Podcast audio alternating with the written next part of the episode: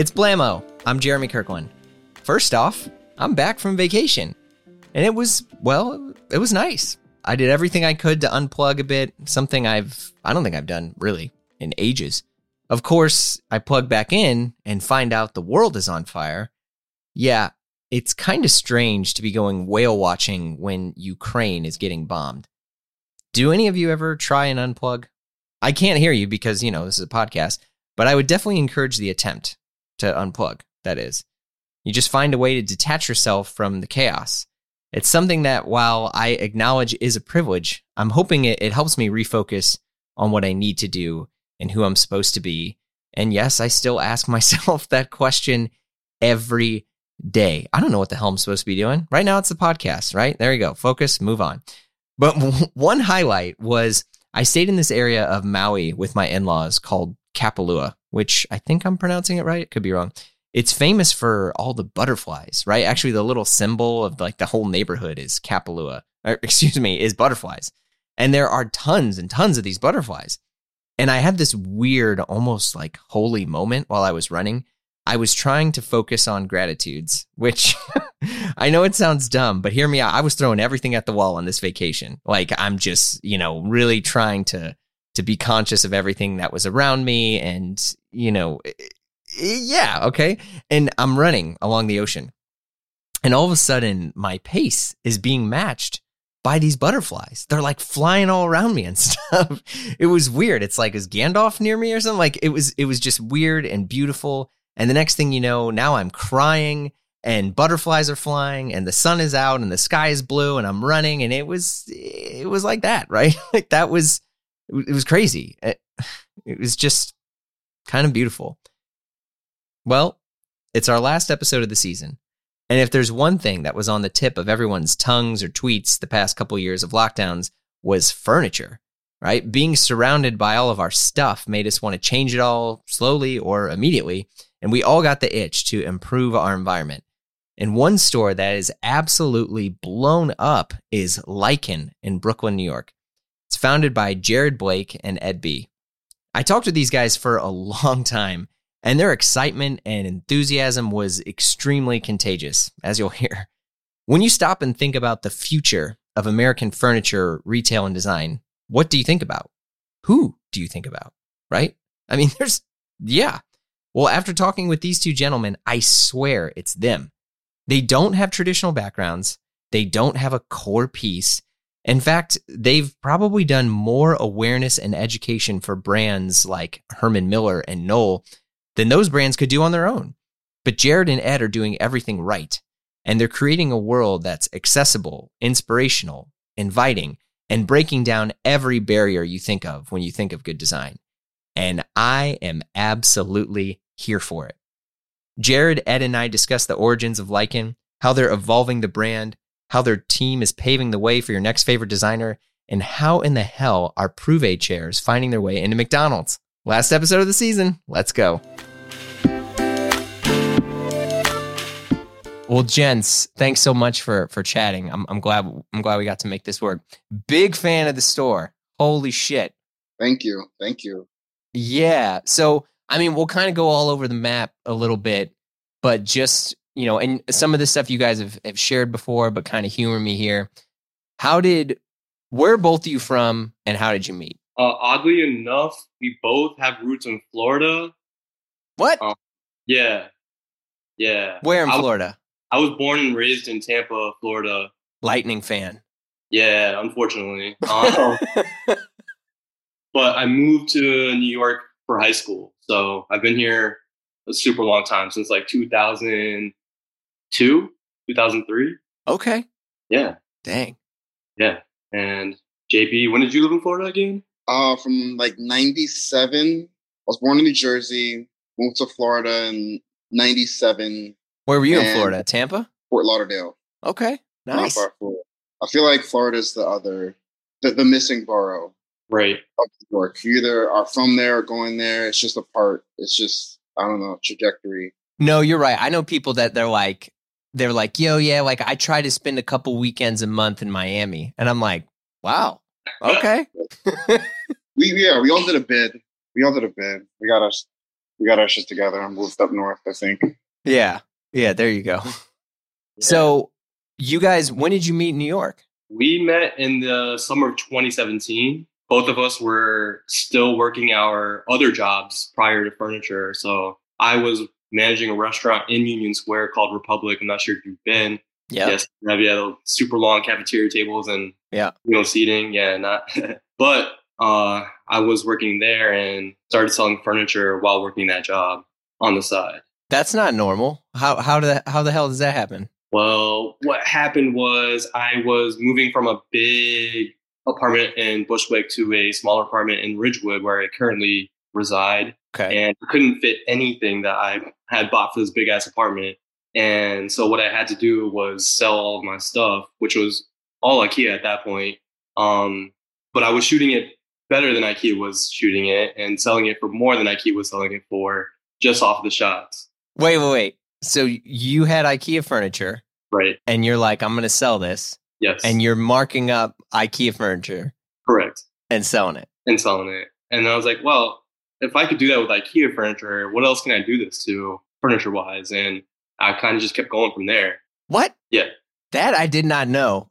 So like I I do know as an aside that some people would pay more for IKEA that was like assembled, you know, that was like ready to go or even maybe hacked out, you know, like everyone had a Malm bed when I was, you know, when I was there and they would like, you know, people would have a little cuts to like hide your weed or whatever was in there at the time, but like Right. that's No. crazy. Just a simple IKEA. I, I don't know why. And I marketed marketed it as IKEA in the Craigslist posting and people kept on buying it for more. Power to you, man. Yeah, thank you. So wait, and wh- what were you doing at that time? Because you're in New York a long ass time. I mean, were you just kind of in the restaurant biz, or what was happening? Yeah, I was in the restaurant biz. I went to I was going to school at the time for medical lab sciences, so a far departure. Um, I started working at um, Beth Israel across the street from Republic for a little bit while I was at Republic, and I was making more money and ha- more happy at the restaurant, and so I just stayed at the restaurant instead. Okay, Yeah, dang. And JP, what are you doing this entire time? Uh, kind of a similar a similar arrival of sorts. Um, I used to work at this company called Jack Threads, and Yeah, I know Jack Threads. yeah, when it when it went under, it was kind of like Jack Threads at the time was owned by Thrillist, and Thrillist like bought everything. They like bought pretty much bankrolls Jack Threads and paid for everything in the studio, the desks, the chairs. Um, and at some point they split, like Mhm. sold off Jack Threads, and like they were two separate entities. You know, long story short, Jack Threads, when it eventually went under, there was just photo equipment and office furniture and televisions and kind of like the whole studio was unclaimed because it was all owned by Thrillist, who no longer owned Right. Jack. So it's like everyone was kind of like, I don't know, whatever. I guess we'll throw it out or or sell it, like what have you. So Wait, did you um, know Jacob Gilmore at Thrillist? Of course, that's that's the OG. Oh Yeah. shit. Okay, yeah, Jake, dude, he was he was my shooter, man. He we were we worked together for this like at this creative agency for a bit right when Thrillist went under. Cause that guy just like, you know, was walking around with 30 drones making cool motion capture th- videos and Yeah. all. Yeah. he's still, he's still doing that. He's Oh yeah, no. doing that with the with the with all the kids, with all the gang. Yeah. okay. Yeah. Right. That's awesome. All right. So- Jacob, yeah, he gave me my shot. I almost almost didn't get that opportunity for like a bad Cavaliers joke. You'll know what I'm talking about. I, I took a shot. I took a shot. It all worked out in the end, I suppose. Wow. That's yeah. awesome. Of course, yeah. Jacob's great. Um, but yeah, so I don't even know if ev- everyone at JT even knows this, but yeah, me and the photographer that I used to work with there, Sean, um, pretty much just like just started selling everything. Mhm. Like at that point, they were like, "All right, cool, TVs, desk chairs, desks." Like I kind of just hit Craigslist with everything right. because why not? Which is funny because we still acquire furniture that same way. Um, had my IKEA stories too. Um, and one of the desk chairs that we had that I was selling, like quite a good deal of was a replica Eames chair. Like a The shell replica- chair. Those aluminum group like desk chair. You you've seen them before. hmm I had no idea. I didn't care at the time. Like I was just like, I got to get it. You know, I need it. I need to sell this. Um, I got bills and no job. so I remember like just posting it on Craigslist, like desk chair, and people would like respond like, "Hey, how much for the the Eames aluminum group? Is this is this real? Is this not?" I'm like, "It's a desk chair. I don't know what that is, but I'll look into it." Um, but similar to Ed, like my whole world has been in presentation, you know, from like styling and photography. And I was literally at a studio. So a lot of the things that I was doing was um, just giving another layer of, of uh, presentation to things that were mundane. Um, Are you like merchandising these things? Like Ed, I mean, w- when when you're showing when you're taking pictures of the the IKEA stuff, I mean, was there? I mean, you got a plant in the background. You got you got a you got some poster. You got some some Bauhaus thing over there. You're nodding your head. I'm just trying to. Yeah. Oh yeah. No, no, no posters. I don't think I knew what Bauhaus was back then. Okay. Uh, But definitely a fiddle leaf fig in the background. That was that was the, uh, you know the choice plant for sure in every Brooklyn apartment, and you know, but that was definitely there behind the IKEA sofa. Okay, so there's there's a storytelling aspect that's going on as you guys are are kind of taking pictures and stuff here. Yeah, Okay. like a lot of furniture like it's crazy that design is design what it's become now um because neither of our origins were traditional a traditional path it was really like one it was necessity for the most part and two it was um kind of just reimagining what no one kind of cared about you know like if you look at an eames chair or like a lot of furniture out of context it's just like office furniture you know like That's a good point. Yeah. it, it, it's not this allure that I feel like uh, has happened in the last three years. At the time, a lot of like a lot of what we carry now, you you would walk by on the street and like not really think twice about it. But now you're, you know, we all have like a little bit more design mentality because of work from home and you know just the world in general where it's geared towards, where it's shifting towards. Um, yeah, you can you can see it now. There's Eames, there's real life Eames shares in a lot of McDonald's. What? And Prouvé Yeah. Wait. And oh, yeah. hold on. Hold on. Prouvé chairs are in McDonald's. Yes. Yes. Can you explain? Uh, if you have all the, if you're McDonald's and money doesn't really matter, and you kind of just need four thousand of one chair, and you don't really want to think about it, you're not gonna like shop around for chairs. You're gonna go to, you're gonna go to the source. Yeah. You're gonna go to Vitra. You're gonna go to Herman Miller, and you're gonna get five thousand chairs for all your stores, and and keep it moving. And they're the only ones that can guarantee you would get that unit in a timely manner and whatever colors you want. Like you're not going to go to a vintage. You're not going to, you know, you're not going to source that many. Same with schools and like government establishments. that- Okay. Yeah, that that's that's fair because I mean, when I was in elementary school, I'm I'm 36. So when I'm when I was in elementary school, like early 90s, we had all Eames or well, but that's let me that's not true. We had all Herman Miller stuff at at the school. You know, the the little desks that you kind of slide in and then all the heavy wire stacking things. So okay, yeah, you're right. I mean, I guess when I think Prouvé, maybe it's because it's been so contextualized and like so sexy from Instagram and people going nuts for like a six thousand dollar Prouvé chair. It doesn't always go hand in hand with my Big Mac. I'm just saying.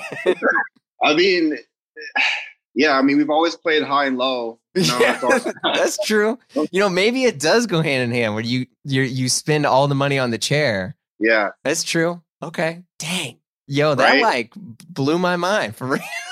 hiding in hiding in plain sight, you know, which I think is I think exposure in that way is also like really important because consumerism can go crazy. If You could you could be sitting on something you just have no idea of, or like you can have a you know we've created a, a livelihood for ourselves just by observing things that didn't have the best light, just like a new way. You know, Mm. Like you know, it's it's only a chair until it until it has a name, you know, and then then the price changes when it has a name. Damn. I mean, that's yeah, that's very true. I think too. I mean, and you know, I don't want to fast forward us too much, but with COVID, people went nuts with desks, with chairs, with, with moving. I mean, and all of a sudden, everyone's trying to furnish their home at the same time. Like, I do think that that's been a crazy thing that also kind of happened because I feel like you guys were a shop. I remember going by your shop and being like, "Oh, this is cool. It's like really good taste, good stuff." That was that was like vintage, and then you had well, you know, like like like high low sort of stuff. I mean, it was definitely there, and it was it was good, affordable design. And then COVID hit, and you guys are in dwell. You're all you're the press, and everyone's going nuts over the shop, and and now people are looking to try to just be in your store. You guys are like the Colette of Wow. furniture Thank store. you. Yeah, that's something we Like, aspire to. that's- sure. Well, just don't have the exit of Colette. Don't pull the That's you ripcord. That's what you think. Oh yeah, the cord's getting ripped at the end of the month. Yeah, actually, No, it is. what? yeah. Yeah. What do you mean? Uh the 27th is going to be our last official day open as a traditional retail establishment. You, you have the you have the first scoop on that. Uh, well, it, that's crazy because look, this this pod's gonna come out the twenty eighth. Okay, perfect. So we can, we can just send people to this and and uh we can elaborate on why and how and, and what's next. What? Why and how and what's next? Hold on, Well, we didn't even get to you making the damn store, and now you're shutting it down. Yeah. Well, we can do the store first. It's no, all I mean it's it's all great. Like, it's it's all it's all one thing. It's all one big circle, Jeremy. It's it's it's one big circle. okay. Um yeah, go sorry. so was- no, no, this is I, I love it. This is great. So you two meet up. Both of you are making cash, taking better pictures of affordable furniture. Correct. And how how is the the idea to start the store? Like what like because making a store is one thing, but making a store in New York is a juggernaut. Like it is just a whole other world. So w- what led to that? I think it was both our personal shopping needs. Like they weren't met from by other retailers. So go to West Elm. It was still a little too expensive. Um, we didn't want IKEA because we were off of IKEA at that point.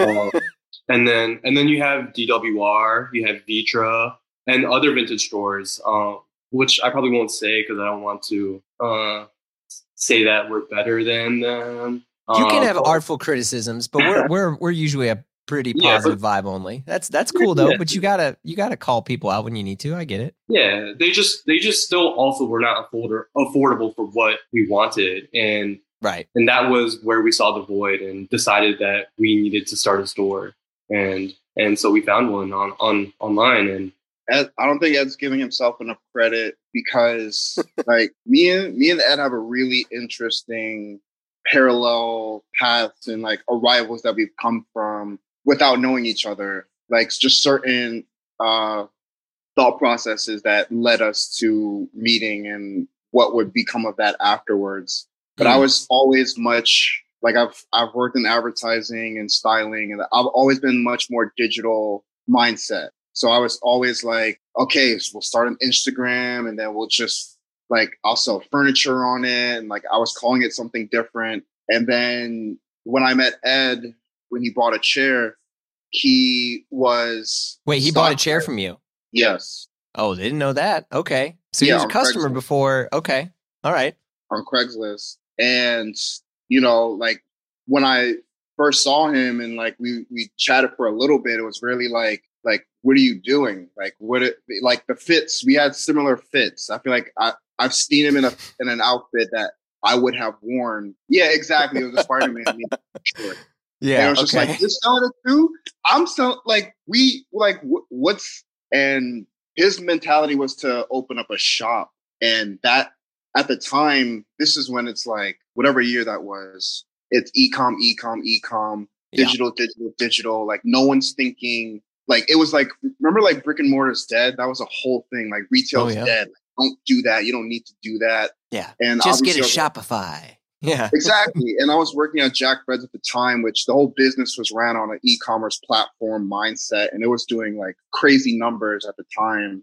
So like, like being inside of a like a storefront never, ever, ever crossed my mind with furniture. It just didn't. Hmm. Um. So when he said it, I was like, huh, furniture in a store, like in real life, like with windows and a door, like that's. I, I guess that could work. yeah. Um, yeah, and it did because that that adds a, a whole other dimension. Like you go from digital to ambiance, which you can't. You, it has to be felt. Like our our music is a big part of our experience and what cultivates a community, and that just can't be done on Instagram, no matter how much it gets, no matter how much they try to, you know, create that experience. It, it can only be felt in person. Yeah, I mean, especially with something that is so so big in most cases, it's going in your home. It's it's getting touched and viewed and you know all the time. Like you, I mean, it it still blows my mind. My my wife worked at Etsy super early on when they started, and one of the biggest things that was selling I, at one point. I mean, I don't know what it was, but it was like it was just furniture, and it's like people are buying furniture online, and I was like, how how is this happening? Because you you don't you want to sit in it and feel it, especially with things like feeling the difference between you know like a USM Haller thing, right? Like Mhm. which is just gorgeous cold steel, it's beautiful, and then some jank other thing like it. You can feel the value. I mean, that sounds so lame. I just said that, but like you can, you know, you can feel like something nice. It's like going to a high end you know clothing store and you put on the cashmere sweater and you're like oh shit now this makes sense but you can't do that on online That's not lame at all. That's tactile is is everything. yeah Like that's how you know what's quality and and what's not. Like there's a lot of brands and designs that we've coveted and then we've got it in real life and we're like, "Oh man, this is this is like this is not that far from IKEA." like there's a lot of things that people are paying for that aren't that different. Yeah. And that's not a knock on the brand.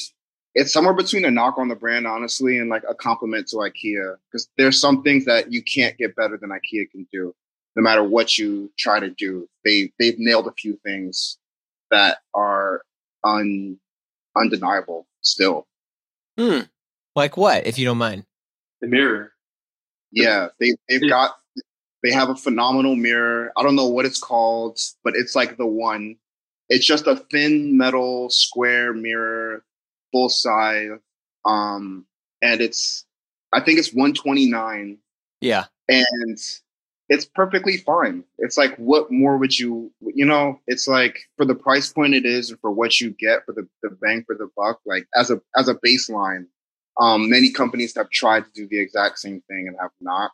Um, and a few other things that just go to your kitchen, you know, like there's something in there that is IKEA, uh, or there's something, I think 70% of the homes in the world have something from IKEA. no i mean I, you're totally right. I remember i was you know when i like for me like graduating away from ikea was very much like no i don't have ikea. What sort of clown do you think i am? Like no i got i got nice shit in my house.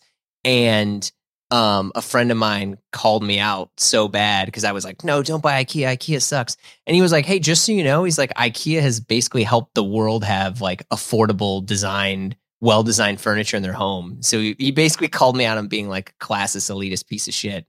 And I was like, oh God. And I just like shrunk in my, you know, the same way when people will rip on Uniqlo and stuff, where it's like, yeah, but you know what?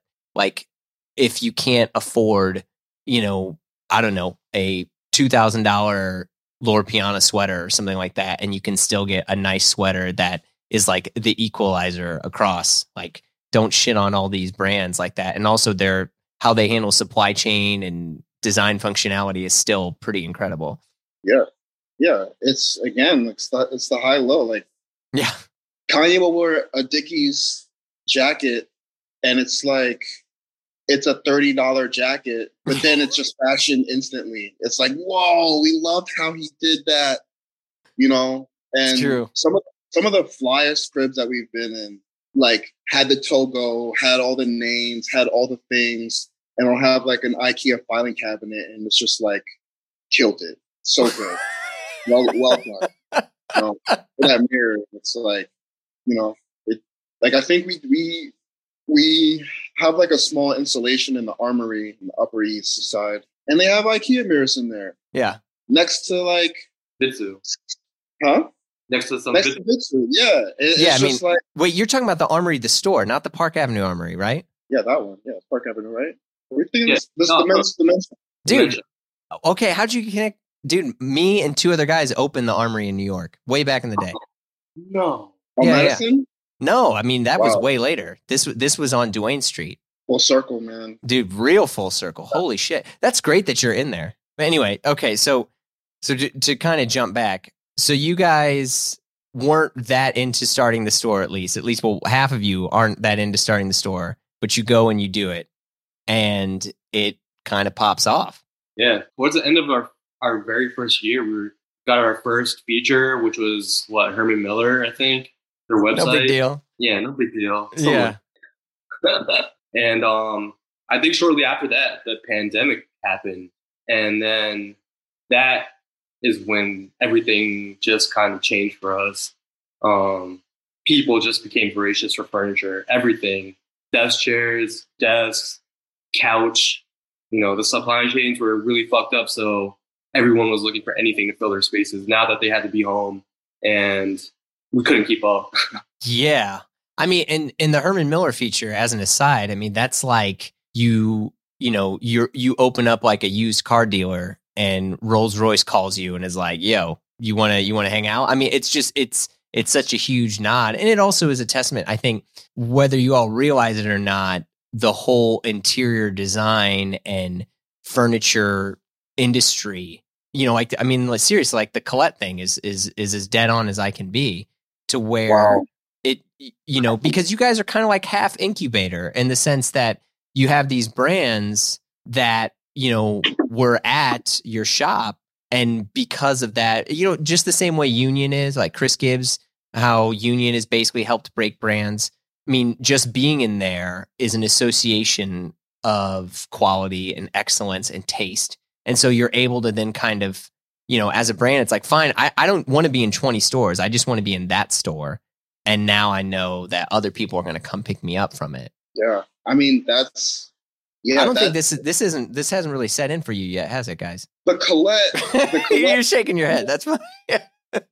I think at some point, everything that we've been doing gradually has turned into responsibility. I think whatever we entered it with was like pretty selfish, you know, in terms of like Sure. I've got bills, you know, like, and then then supply and demand. And I think the creative class of New York, of like just our friends and family, and and uh, just who whose paths we crossed were kind of astounding. And I think the only the one thing standing in most people's way is just uh, belief and, and faith in their designs Hmm. so it's like, you know, like let's say, for example, we can't keep candles in stock, right? Right. Then someone's like, hey, I've been making candles. And it's like, instead of like opening up wholesale accounts, it's like, we know this person.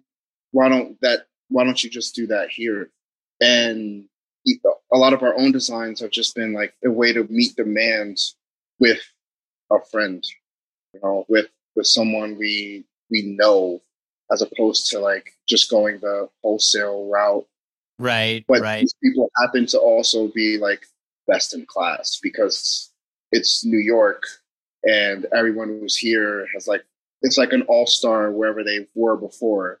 Right. Right. Yeah. So, so you get here and it's like, you know, and then everyone's got like cool jobs. Like that's the thing too. Like we were just at the right place at the right time with the right mentality. Because someone will walk in and they're like, you don't know who anyone is, right? Like you, you've been to our our shop and we've not had a conversation until like maybe now, you know? Yeah. And that is I mean, I'll push back a little bit on that, on being like, this isn't all luck.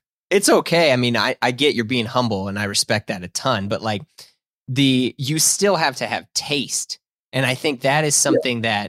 that um you know whether you had it or you learned it or whatever it is is almost irrelevant to the fact that like that's what sets you apart. Like it's merchandising, it's storytelling, it's lighting, it's music, it's scent, it's all of those things together. And if both of you are creating an environment, you know, yeah, people want to have their furniture in there because that environment that you make, one, you're only choosing the best stuff for the environment and you're storytelling. I mean, look at, okay, here's a, here's a great example. There was a, this is a made up story. There's a military jacket. It's got holes in it. It was ran over a thousand times in the street.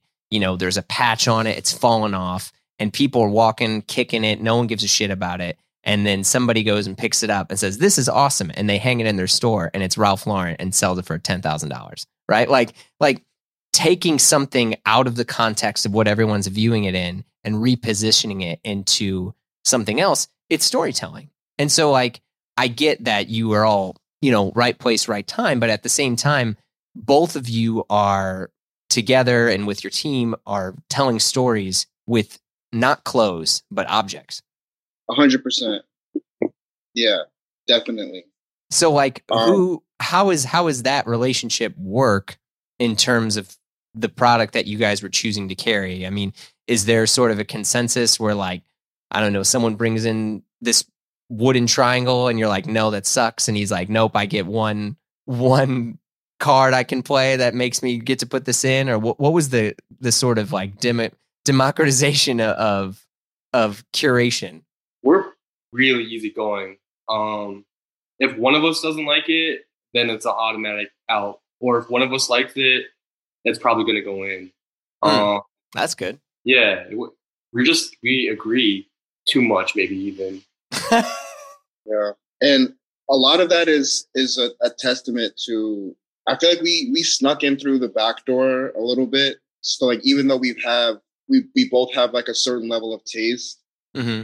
um, we're we still approach design as with curiosity, which I, I think is like a good technique to have because I feel like some of our peers are like classically trained in design, you know, like they, their opinions are just a little bit more scholastically narrow minded. Well you know? put. I know, I know exactly what you mean. Respectfully, like even like I, there's like, you know, if you go to, it's just I don't know. There's like the fine arts types, mm-hmm. and it comes out, and we're we kind of approach everything like, is it dope or not? Yeah, I mean, like, yo, what you're calling out is designed by rules and designed by emotion. Yeah, exactly. Yeah, like like it could be like I don't know that it kind of looks it kind of looks whack. But if someone's like, no, it's not. Like here's why. Like sometimes yes, you learn and then you're like, you know what? I was wrong. I just did not. My palate was not educated enough. But sometimes you know we just go off a feeling and it it it it, it, it either got it or it don't. You know. And I think we just have you have to have like trust and faith in in the in what you like. And like some things Ed likes more than I do, and vice versa. And then the other part is like, all right, if you really like it, um, I trust you enough to just go along with it. Right. You know, I I support it if you do. Um, and then we both have a lot of like pleasant surprises. I think we have a like as a brand, we have a lot of pleasant surprises. There's things we put out there like, yo, people are going off for this. I thought it was I thought it was okay but it's like going crazy.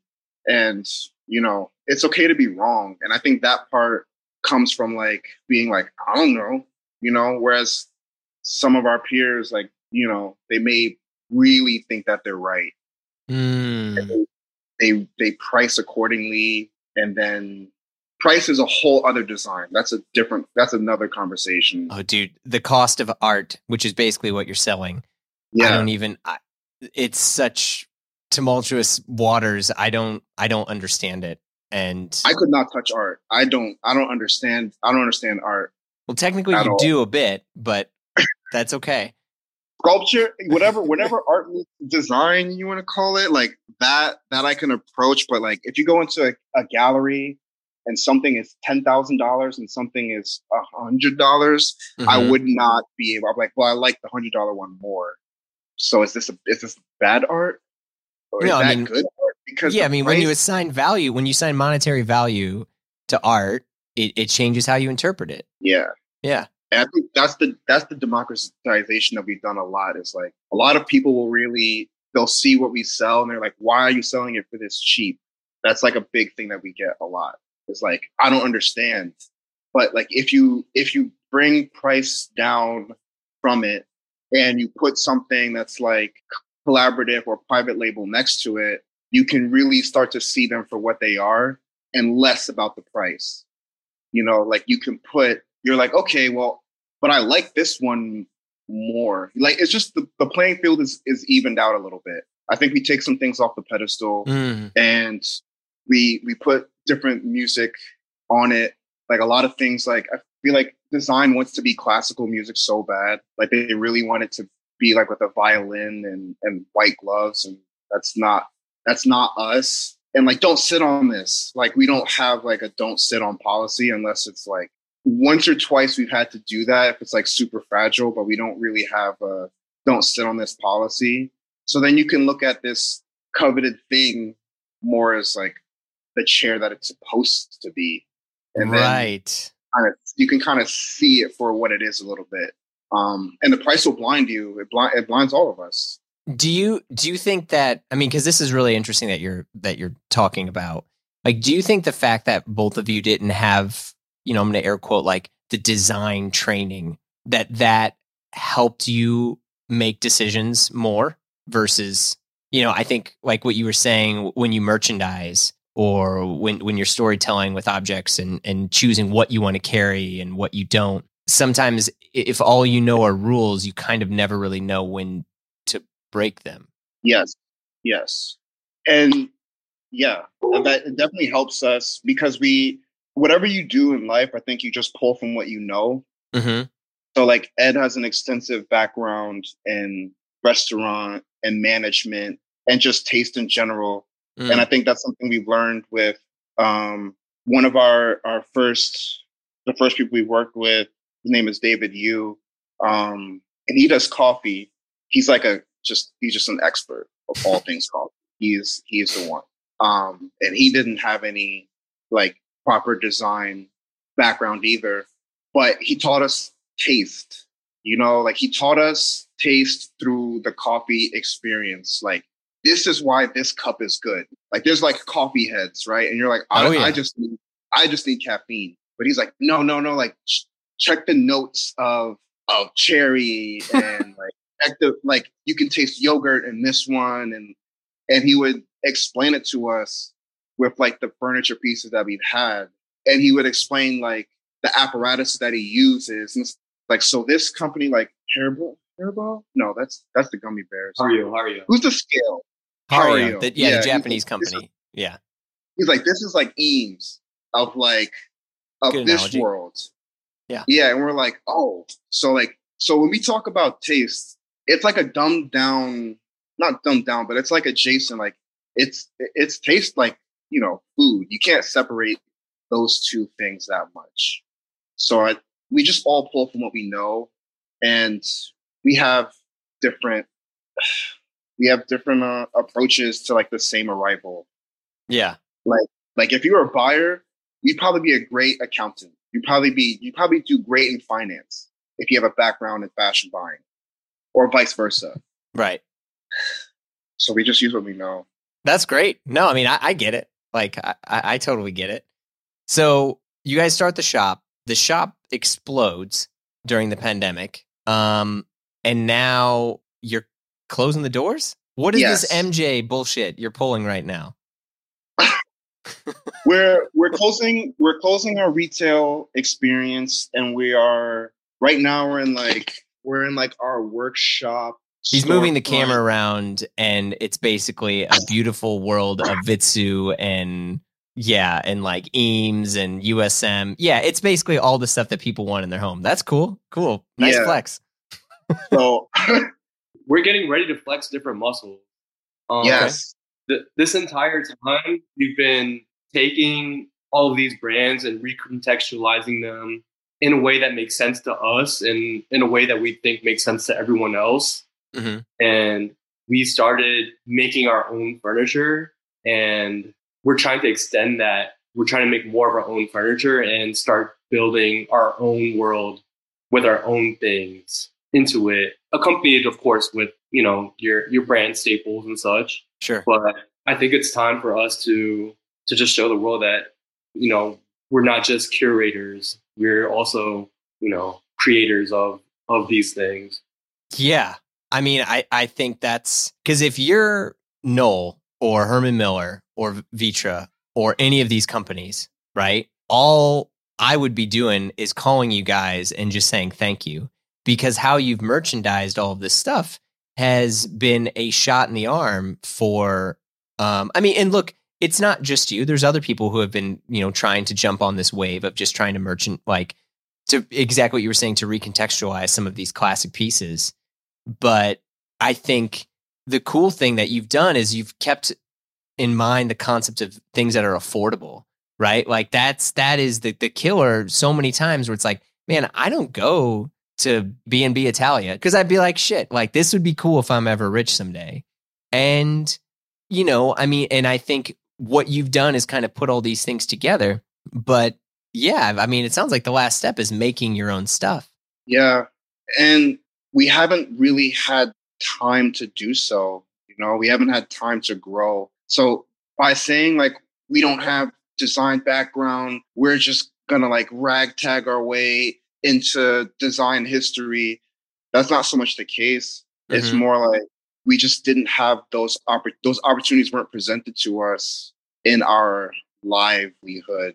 You know, like there's not there's not a burgeoning design community in Florida or wh- however we grew up, like it wasn't presented like, hey, have you ever thought about pursuing design? Well, you're like, yeah, you're speaking to you're hinting at something which I think I'm I'm following in the sense that historically art is still one of the last um categories or avenues for um that that is welcoming to everyone, right? Like art in general and the auction world and stuff is still old elitism and doesn't do much to kind of set up the next wave of designers. Um, I know that there's tons of amazing NFPs that do great stuff to kind of like educate designers, and there's amazing scholarship programs at RISD and blah, blah, blah, blah, blah, right? I get that. But like in terms of merchants, it's why are the only ones that everyone knows are companies that are 50 plus years old? You know what I mean? You said it. you you hit you hit the nail on the head. I don't we don't have to say anything. Yeah. Um, and I think we, we learn so much from everyone that we work with and Eric and Christine and Alvaro and and Deanne and Jesse, Ronald, like every everyone on our team um teaches us. We all we all just trade knowledge and information of whatever we've come with. Mm-hmm. And I think we we're reaching we've arrived at a point where it's time now to apply it. And vintage now for us is turning more into R&D. Okay. So the things that we acquire are are now educational resources that can help us articulate our own perspective for a contemporary audience. Um, and that hasn't been done. It's it's not being done. You know, you, you'd think that some of these larger companies wouldn't live so hard in history. Like some of them don't have anything to say but a retrospective. Yeah. And it's just like even for even for us storytelling, like there's only so much we can say about the Eames, right? Like we love it. They've they've trailblazed. They've all the thought like everything that they've done is a torch to be handed on to what's next. Yeah, they trailblazed in the and, 1970s. So yeah, we, we, we, there's there's a there's a gap. Yeah, no, I hear you. There's a, there's a gap, and and we stumbled into that gap and everyone that we work with now is going to be next up it's and all and we're sliding more into just facilitating whatever it is anyone wants to do tastefully that we think and that aligns with what we just think is dope you know? Like well, there's no writer it sounds a little bit and correct me if i'm editorializing here where there's also you it sounds like you kind of want to do some correction in the sense of there are a lot of incredible other designers that I'm sure hit up companies like West Elm and whatever, and we're like, hey, look at this amazing stuff. I just need to be able to make it, but I want to make it on a smaller scale. And there's not really any avenue for that. And so it sounds like you guys are also trying to be that for other people. Yeah, yeah. I think a, a, a record label analogy is like a good way to put it, or a publisher, if you will. You know, like Okay. you can put a book out through Rizzoli, and it's it's different than if it's Phaidon. It's different. It's the same book, just comes out different. And I'm grateful for the designers that we've worked with that have chosen us as the distributor of something that you know another larger company can buy Mm-hmm. any design and put it out and like use all their resources, but it won't come out the same. I, I guarantee that it won't. It, the, the relationship could never be the same because I don't think they they don't speak our language anymore. It doesn't it doesn't feel like So, what are the characteristics of these products that you'll be doing? I mean, is it is there a certain price threshold that you're trying to hit? Is it I think it's with this with this new chapter. yeah? I think it's kind of more of the same, but I think it's it's maturing. Okay, but it's it's I could paint the picture of like this design ethos and direction that we're going in, but I, I think we also just need to continue to to mess around with whatever is in our heads and like nothing more and nothing less. Because again, it's just we all have amazing ideas, and it's like once you get it out, you can truly examine it for what it is. Like it could have been a bad idea. It could be a design that we're just chasing down. It's like, yo, we didn't have to do half of that. We could have just done this. You know, even changing material is a huge design um, transition. Like we could just revisit anything that we've done in birch and just do it in in hardwood, mm-hmm. and it's a it's a completely different item. You know, with the craftsmanship is different. The price points obviously are going to be different. Um, but I I couldn't even answer that because we don't we we just want to mess around a little bit and having a having the retail shop as it is kind of runs contradictory to some of that. Like the, the bandwidth that it takes to supply vintage furniture takes away from the bandwidth to s- design. Yeah, I mean, so so you're not you're not so much closing up and exiting forever. This is just repositioning what Lichen's doing. Yeah, yeah, and I I, I didn't want to. I was being dramatic by like we're closing down. Like, um, Yeah, I was like, shit.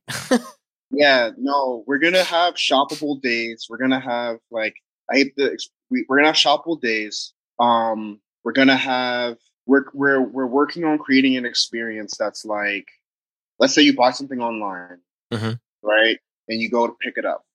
The pickup days, let's say it's a, a specific pickup day. When you come to pick it up, we will have other things presented, and we will have a coffee bar and a DJ, and our shoppable experience will be tied to the pickup experience. hmm, that's cool. So, how that looks and how that is done is going to be something we daydream about, something that's just unique. That same where am I is what we're working towards right now. Um, seeing some of the process, like when you walk into the, it's still ground level storefront. It's the same dimension, the same square footage as our, our retail space, our, our former retail space now. Um, and yeah, you can kind of just see products that are still in development that maybe we're done with, maybe we're not pursuing anymore. Um, A real atelier there. yes, yeah, it's yeah. I still don't quite know what that means. What an atelier means? Like the what it means to be an atelier. Well, t- so technically, what it, the whole concept of it is, I mean, it, it originates as it was. It's the private workshop of an artist, right? So, Hmm. um, I would say the word has evolved significantly, um, and but it's kind of, I think it, it for many people it means a bunch of different things, but it, in essence, it, it's just the private workshop of an artist. Um, Yeah, I like that. Let's yeah, we're gonna change our about us and we're gonna put that on there. Yeah. People love to use Atelier because it's French and it's fancy and it's dope, you know, but like um yeah. Uh, yeah, like uh when people say that it's like that their their clothing place is an atelier, You're like, well, if you're a third party reseller only and there's nothing being made there, you probably wouldn't want to say that, but people would say it anyway. Um, Yeah. But like, you know, suit shops where the suits are made on site, you could call it your atelier, right? But I'm I'm awful at word police because every day I use about 400 words that mean something else. So I don't even know how to talk, and I do a podcast for a living. So here we go.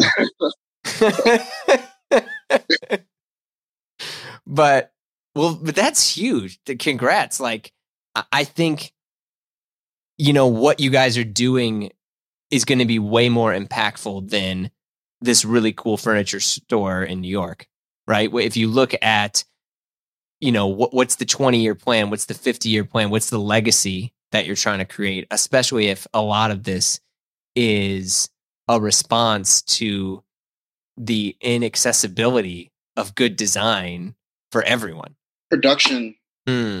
production. In a nutshell, we're transitioning into production. there you go production here or production everywhere like are there any certain rules you're trying to adhere to or is it just where quality is yeah, made in New York is like not a not a thing within traditional like design production capacities. There are a lot in the Midwest, yeah um, but none in New York. And again, like none of this was like the plan when I when me and I met on Craigslist. But it's like a series of responsibilities that have led us into producing furniture and producing it in a way that's simple. There's nothing more simple than driving to your guy and tweaking a design or calling him or him calling you a hundred times a day, which we have, which we currently are. that sounds fun Um, and that that level of intimacy is is can't be done outsourcing. Can't be done with different time zones the same way. Like we have we have a core group of, of people that are in Brooklyn, and if we can get and we're- you know we're currently looking for uh, an additional space solely for manufacturing. Um, in addition to this showroom, warehouse, whatever, whatever we're, we're calling it.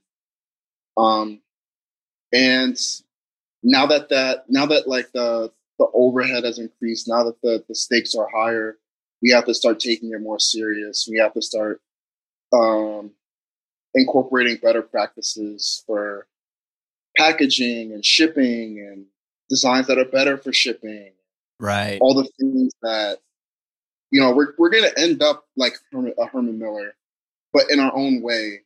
Um, But you're of- only saying that word because you don't know what else to compare it to, correct? I mean, and I, I say that in the sense that like that is the problem, right? Like there's nothing else that you can think and compare it to.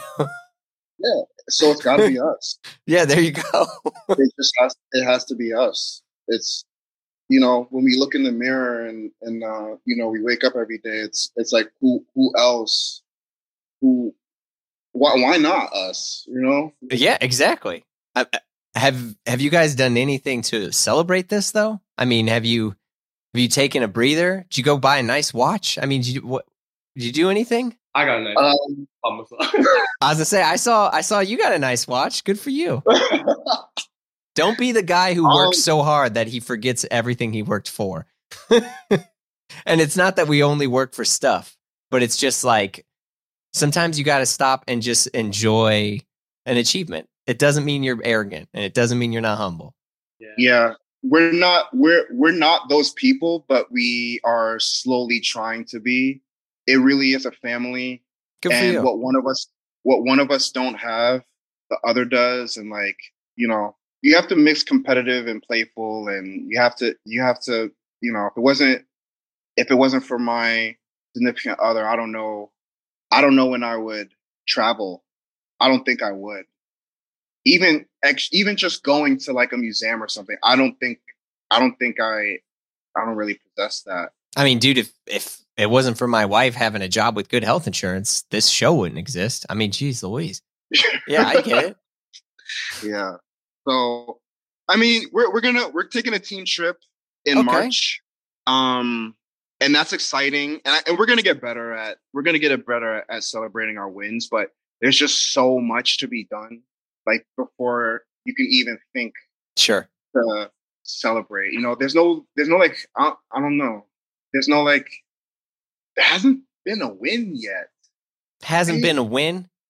Yeah, You're on like five not- different magazines. People are obsessed with you. No, don't No, don't come not- at me with there hasn't been a win.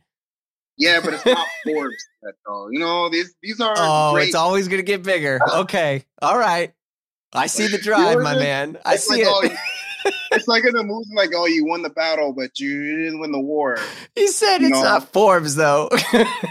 Yeah, it's ain't and it, uh, not that. And you know what? When we get that, it'll be like, you know what? This ain't even it either. I That, that aim higher than Architectural Digest. Trust me. Yeah, I don't care about Oh. Gwyneth Paltrow's spa in her house. Just saying. God bless her.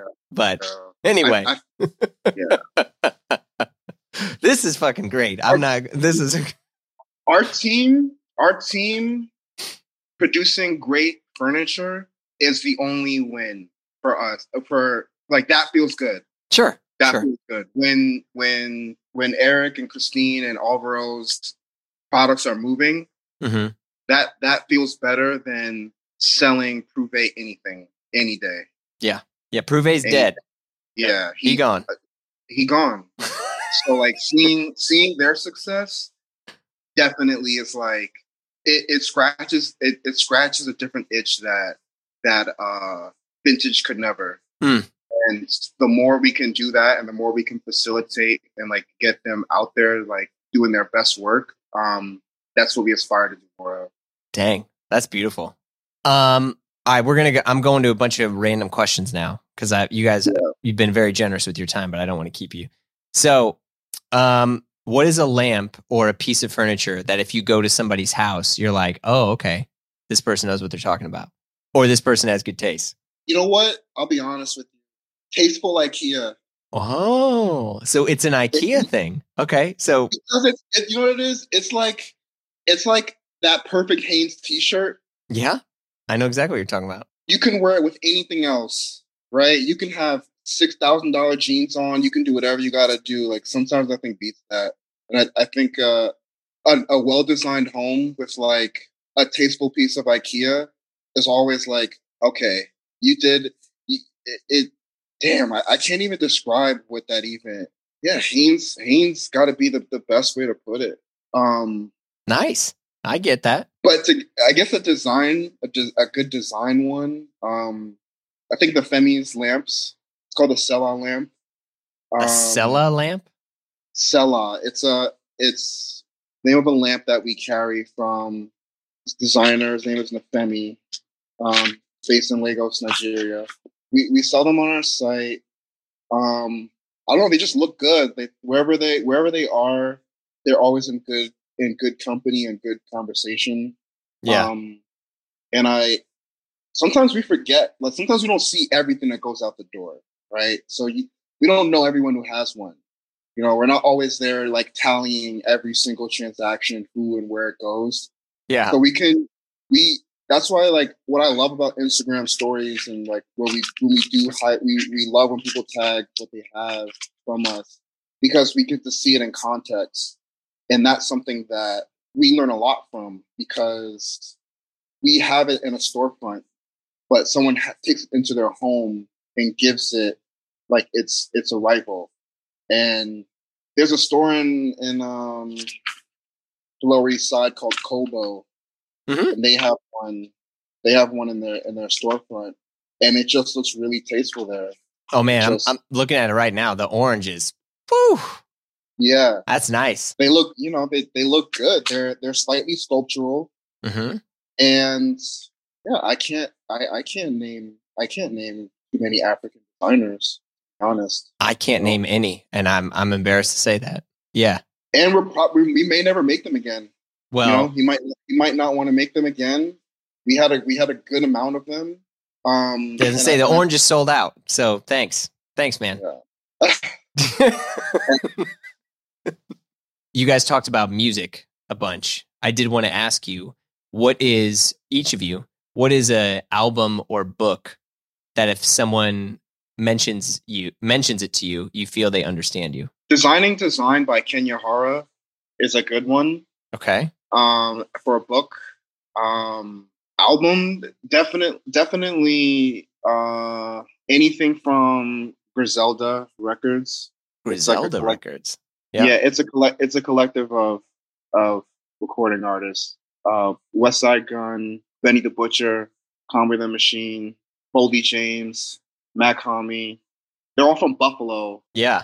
And it's uh it's a it's a yeah, I feel like it's a good it's a good like rags to riches, but also being like they're very tasteful. They they're they're they're, they're very they're very tasteful. It's very it's very ratchet. Really, it's it's really ratchet, but at the same time, they like one of the intros was a Sotheby's auction to put it in perspective and it's it's it's like it's the emergence of like hip hop culture and design and fashion and like this mix. And the, there's a juxtaposition that some people get right and some don't. You know what i mean? Like mm-hmm. and they're from they're from buffalo. It's just i don't know. I, I don't know. We listen to it a lot. Um the sotheby's auction intro is such a it was just really savvy I think as a perspective, it's like of all the things you, we've heard and like you hear constantly, it's like, wow, you just opened up with a the most expensive thing sold at a, at a Sotheby's auction. also, the Richard Mille watch reference. Oh, there you go. Yeah, it was like how you spell like the pronunciation of it. Richard Mille. beautiful watches. Oh, and you had him on. You had you had. Yeah, um, Alex is a homie, man. He's yeah, yeah. Those guys are but great. I don't even know. I don't even know if he. I don't. I don't even know if he knows that he's on that. No, they probably don't. But this this one was a as a quote though, you know, which I think is is is the. It's not like a rapper being just rapping about that watch. It's right. like it's the context. It's the context. It's it's contextualization. It made the whole makes the whole project sound different. It's like wow, you you you know how to pronounce it, you know, which I, I think not everyone knows how to we don't know how to pronounce everything we sell. You know there's we've heard vitsu pronounced all kinds of ways. Have you Vitso, heard people yeah i've heard people say vitso i've heard people say vitsi vitsui. Vitso uh, we've heard of vitsoi. There's there's there's always like a there's always a design snob and we, we oh, welcome. Yeah.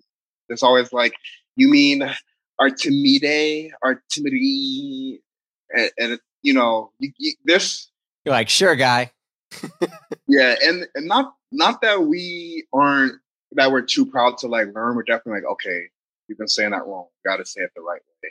Um, but like a lot of things you only read and you've never actually heard it pronounced from the purveyor themselves. Yeah, and that's that's same with fashion. Vetements, that like who who's right? Like which? There's so many ways to pronounce something. Tomato, tomato, my friend. It's all yeah. right. Yeah. Lichen lichen. You get that a lot. Uh, lichen, yeah. A lot of people have told me it's lichen, and I'm like, I think actually they even have that on their Instagram. It's like this is how you say our our name. But here's the thing: something that like maybe you can take this, you know, as a when people are trying to pronounce you the right way, they they care, right? Which is yeah. nice. Um. So anyway, we're starting to wrap up here. Um. Before we wrap, is there anything you want to um, add or mention or that I didn't discuss or didn't ask? I would just like to really just say this is like a team effort. And I every time we like do an interview or something, I always we spend so much time talking, but we're you know we represent just an amazing group of talented, super talented individuals and, and loved ones. Um, yeah, that's great. No, I appreciate that. Well, gents, it has been an absolute pleasure to chat with you. Uh, congrats. I mean, it sounds like you guys are continuing to just crush it. And uh, I'm I'm excited to to chat with you again. See what see where what happens next. Likewise. All right. I'll talk to you guys soon. I'll see you. All right. Take care. Take care. All right. That's it for the season. Thanks so much for listening. Our show is produced by Blamo Media. We're edited by Amar Law. Our theme music by the mysterious Breakmaster Cylinder. If you like what you heard, share the pod, tell some folks about us. You know, you know how it is. Leave a review on Apple Podcasts. Do whatever you do when you like podcasts. Follow us on Instagram for all the hot content. And by the way, huge shout out to yes, that was my brother who made those incredible, incredible like teaser videos and those reels. I mean, he's insane. If you want to talk to us and give us your hot take, we'd love to hear from you. You can call us or leave us a message or send us an email. We'll put it in a future episode. Or email us at info at blamopod.com. If you want to hang out with us and join the Blam fam, where we're going to have tons of episodes all throughout the off season, you name it, visit patreon.com forward slash blamo. There are a boatload of exclusive episodes and our amazing Slack community. They even have a book club in there right now. Dead serious. There's a book club in there. Okay, that's it from me. I'll see you soon.